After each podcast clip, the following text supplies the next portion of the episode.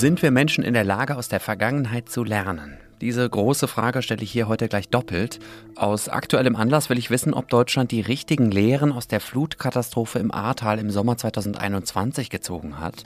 Und ungefähr genauso weit zurück blicken wir auch im zweiten Teil dieser Folge. Warum hat Deutschland den Abzug aus Afghanistan damals eigentlich so verkackt?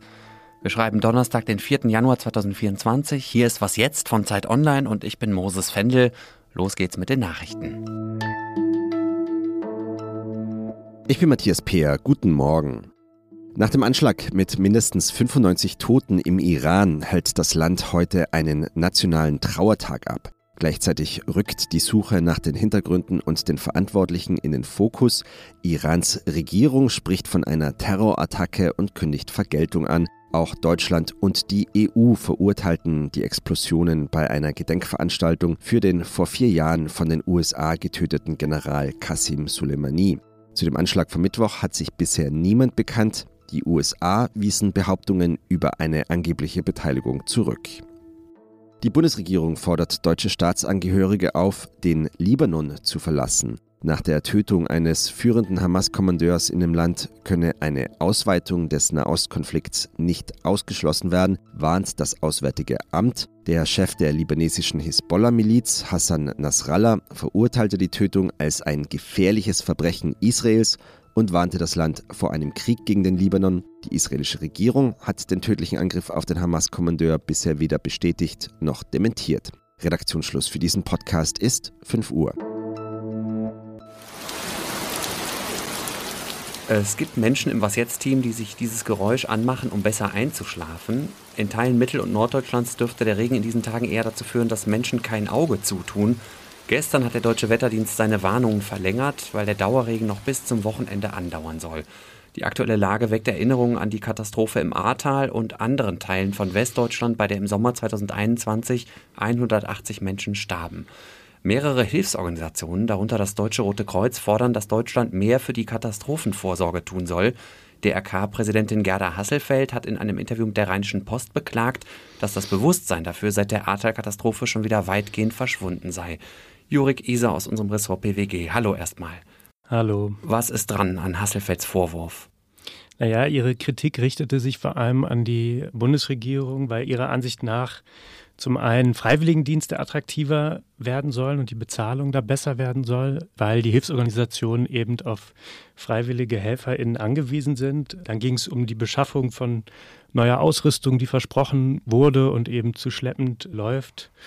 Und das ist sicherlich richtig. Wir haben es selbst erlebt seit der Ahrtal-Katastrophe sind äh, andere Themen in den Vordergrund gerückt, äh, der Ukraine-Krieg, die Energiekrise. Aber ähm, die Bundesregierung zahlt ja auch immer noch Hilfen an das Ahrtal. Der Wiederaufbau läuft dann noch und dazu kommt, dass Katastrophenschutz eben Ländersache ist und gerade in den betroffenen Ländern Nordrhein-Westfalen und Rheinland-Pfalz hat man diese Katastrophe sicherlich noch nicht vergessen oder aus dem Bewusstsein verdrängt.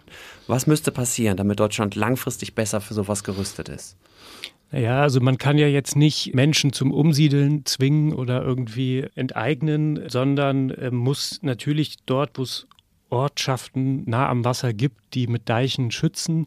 Jetzt ist es aber so, dass in der aktuellen Lage auch Deiche schon aufgeweicht sind und darüber wundern sich dann manche Experten schon, warum das schon der Fall sein kann, weil eben ein guter Deich äh, so diesem aktuellen Druck eigentlich noch stand halten äh, können soll. Und ähm, das muss zum Beispiel äh, untersucht werden, dann, äh, wo da Mängel sind, danach gebessert werden. Und außerhalb der Ortschaften braucht es eben Flächen, wo das Wasser hin kann. Und äh, diese Flächen sind eben auch äh, umkämpft. Da gibt es Interessenskonflikte mit der Landwirtschaft zum Beispiel. Welche Länder könnten denn Vorbilder sein für uns hier?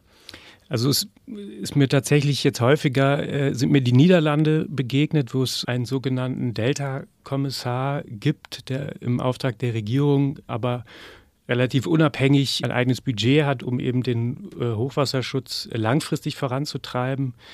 Und das wird eben lobend erwähnt, dass dort gar nicht ein Regierungswechsel vom Hochwasserschutz abbringen kann, sondern dass das eben äh, langfristiger angelegt ist. In Deutschland ist es eben so, dass der Bund sich da natürlich engagiert, aber dass es eben äh, Ländersache ist. Insofern ist es fraglich, ob das jetzt so zu übertragen ist, aber an den Niederlanden kann man sich äh, sicherlich äh, was abschauen. Ja, gilt nicht nur für den Radverkehr, sondern auch für den Hochwasserschutz. Mehr Niederlandewagen. Danke dir, Jurik. Gerne. Und sonst so? Eine chilenische Oma, die als Gamerin berühmt wird und Millionen Follower im Internet hat, klingt so, als hätte ich sie mir extra für unsere kleine bunte Rubrik ausgedacht, aber es gibt sie wirklich. 81 Jahre alt, heißt im echten Leben Maria Elena Arevalo, aber berühmt geworden ist sie als Mami Nena. Ihre virtuelle Figur metzelt im Spiel Free Fire mit zähnefletschender Maske ihre Gegner nieder. Was erstmal kurios und auch ein bisschen lustig klingt, hat aber einen traurigen Hintergrund, denn ihr Enkel hat seine Oma zum Zocken gebracht. 2020 war das, nachdem ihr Mann nach 56 Jahren Ehe gestorben und sie plötzlich einsam war. Damals habe sie nicht mal gewusst, was eine Maus ist, sagt sie. Das Spielen habe ihr aber geholfen, mit der Trauer um ihren Mann besser klarzukommen. Mittlerweile spielt sie auf dem zweithöchsten Level, heroisch, und ist nur noch einen Schritt entfernt vom Grandmaster, dem höchsten Level, auf dem es weltweit nur 300 Spieler gibt. Letzten Monat ist Maria als eine der 100 wichtigsten älteren Bewohnerinnen und Bewohner von Chile geehrt worden, wegen ihres Beitrags im Kampf gegen Generationenklischees. Fast zweieinhalb Jahre ist es her, dass die Bundeswehr überstürzt aus Afghanistan abgezogen ist. Die Bilder aus diesen Tagen im August 2021 habe ich immer noch im Kopf. Tausende Menschen auf dem Rollfeld des Flughafens von Kabul, die nur irgendwie raus wollten, bevor die Taliban zurück an die Macht kommen. Ein paar von ihnen waren so verzweifelt, dass sie sich an startende Flugzeuge klammerten und starben, weil sie buchstäblich vom Himmel fielen. Dass da ziemlich viel schiefgelaufen ist, war ja damals schon offensichtlich. Wie schlimm es tatsächlich war und wer genau versagt hat, zeigen jetzt geheime Dokumente, die mein Kollege Christian Schweppe für die Zeit ausgewertet hat. Sie zeigen, was die zuständigen Ministerien und Sicherheitsdienste gewusst und wie sie kommuniziert haben, was sie getan oder eben nicht getan haben. Hallo Christian. Hallo. Welche neuen Erkenntnisse hast du gewonnen über das Desaster von Kabul? Ja, eine ganze Menge, denn vieles sollte bis heute eigentlich geheim bleiben und das wird eben jetzt erst durch unsere Recherche und den Text bekannt. Das passiert nicht oft, dass man irgendwie tausende Regierungsakten überprüfen und einsehen kann.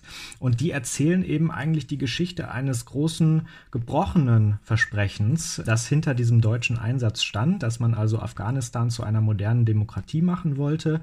Am Ende, du hast es gesagt, ging es ja mit der größtmöglichen ähm, Katastrophe eigentlich aus. Viele, viele Ortskräfte der Deutschen blieben zurück. Und wie genau das kam und dass diese Aufnahme von gefährdeten Menschen ähm, politisch mit Eigenkalkül verhindert worden ist, dass auch Warnungen ignoriert wurden und äh, wie sehr sie ignoriert wurden, all das zeigt jetzt also dieses Datenleck. Das mit den sogenannten Ortskräften, das ist ja ein besonders unrühmliches Kapitel, ne, wie Deutschland mit denen umgegangen ist. Welche Schlüsse lassen die Dokumente darüber zu? Wir machen diese Inhalte der Geheimpapiere deshalb publik, weil das Fehlverhalten eben derartig groß war und das auch publik gehört. Denn man muss sagen, die Amtszeit Merkel, die kann man jetzt ein bisschen neu interpretieren. Viele haben noch ihre liberale Flüchtlingspolitik im Kopf. Im Fall Afghanistan stand und steht ihre Regierung aber bis heute dafür, dass diese Ortskräfte eben genau nicht aufgenommen werden sollten in vielen, vielen Fällen. Und wir sind also der Spur gefolgt, wohin diese Blockade im Regierungsapparat quasi zurück führt. Und das ist das Innenministerium allen voran. Ähm, da gab es verschiedene Referate und zwei Abteilungen, die da ja eigentlich immer gesagt haben, Aufnahmen aus Sicherheitsgründen nicht so viele. Wir können jetzt allerdings auch belegen, dass das viele migrationspolitische Gründe hatte, wie es intern hieß, und vor allem einfach handfestes Wahlkampfkalkül. Ähm, wir erinnern uns, das äh, Innenministerium war damals CSU geführt. Es gab einen Bundestagswahlkampf und die CSU wollte alles, aber keine Flüchtlingsdiskussion und genau so wird der frühere Innenminister Seehofer damals auch in diesen Dokumenten zitiert. Jetzt ist das ja alles, wie gesagt, schon zweieinhalb Jahre her und seitdem beschäftigt sich die Welt längst mit zwei neuen großen Konflikten, nämlich den Kriegen in der Ukraine und im Nahen Osten.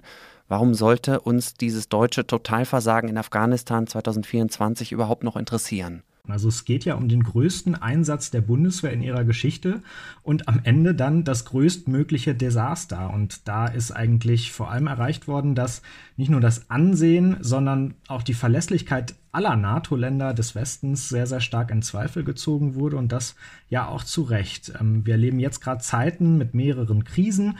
Das ist äh, ganz normal, dass viele Geschichten sich dann nochmal drehen, aber Kabul ist eben auch etwas, das anhaltend die deutsche Außenpolitik belastet und da muss man eigentlich sagen, dieses Regierungsversagen, das die Recherche nochmal nachzeichnet und in vielen Punkten erstmals belegt, das ist deshalb immer noch wichtig, weil es eben ein Gradmesser für die deutsche Verlässlichkeit in der Welt ist und in der Außenpolitik im Besonderen und das eben in Kriegszeiten. Danke dir, Christian. Danke auch.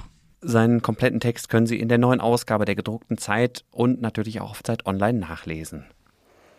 Ja, und das war es auch schon wieder von uns für diesen Donnerstagmorgen. Wenn Sie von mir nicht genug bekommen können, dann hören Sie auch gerne heute Nachmittag unser Update. Und für die kleine Sehnsucht zwischendurch gibt es auch immer die Möglichkeit, uns eine Mail zu schreiben an wasjetzt.zeit.de. Ich bin Moses Fendel. Danke fürs Zuhören. Haben Sie einen schönen Tag. Und was ich zum Einschlafen höre, das erfahren Sie dann heute Nachmittag im Update.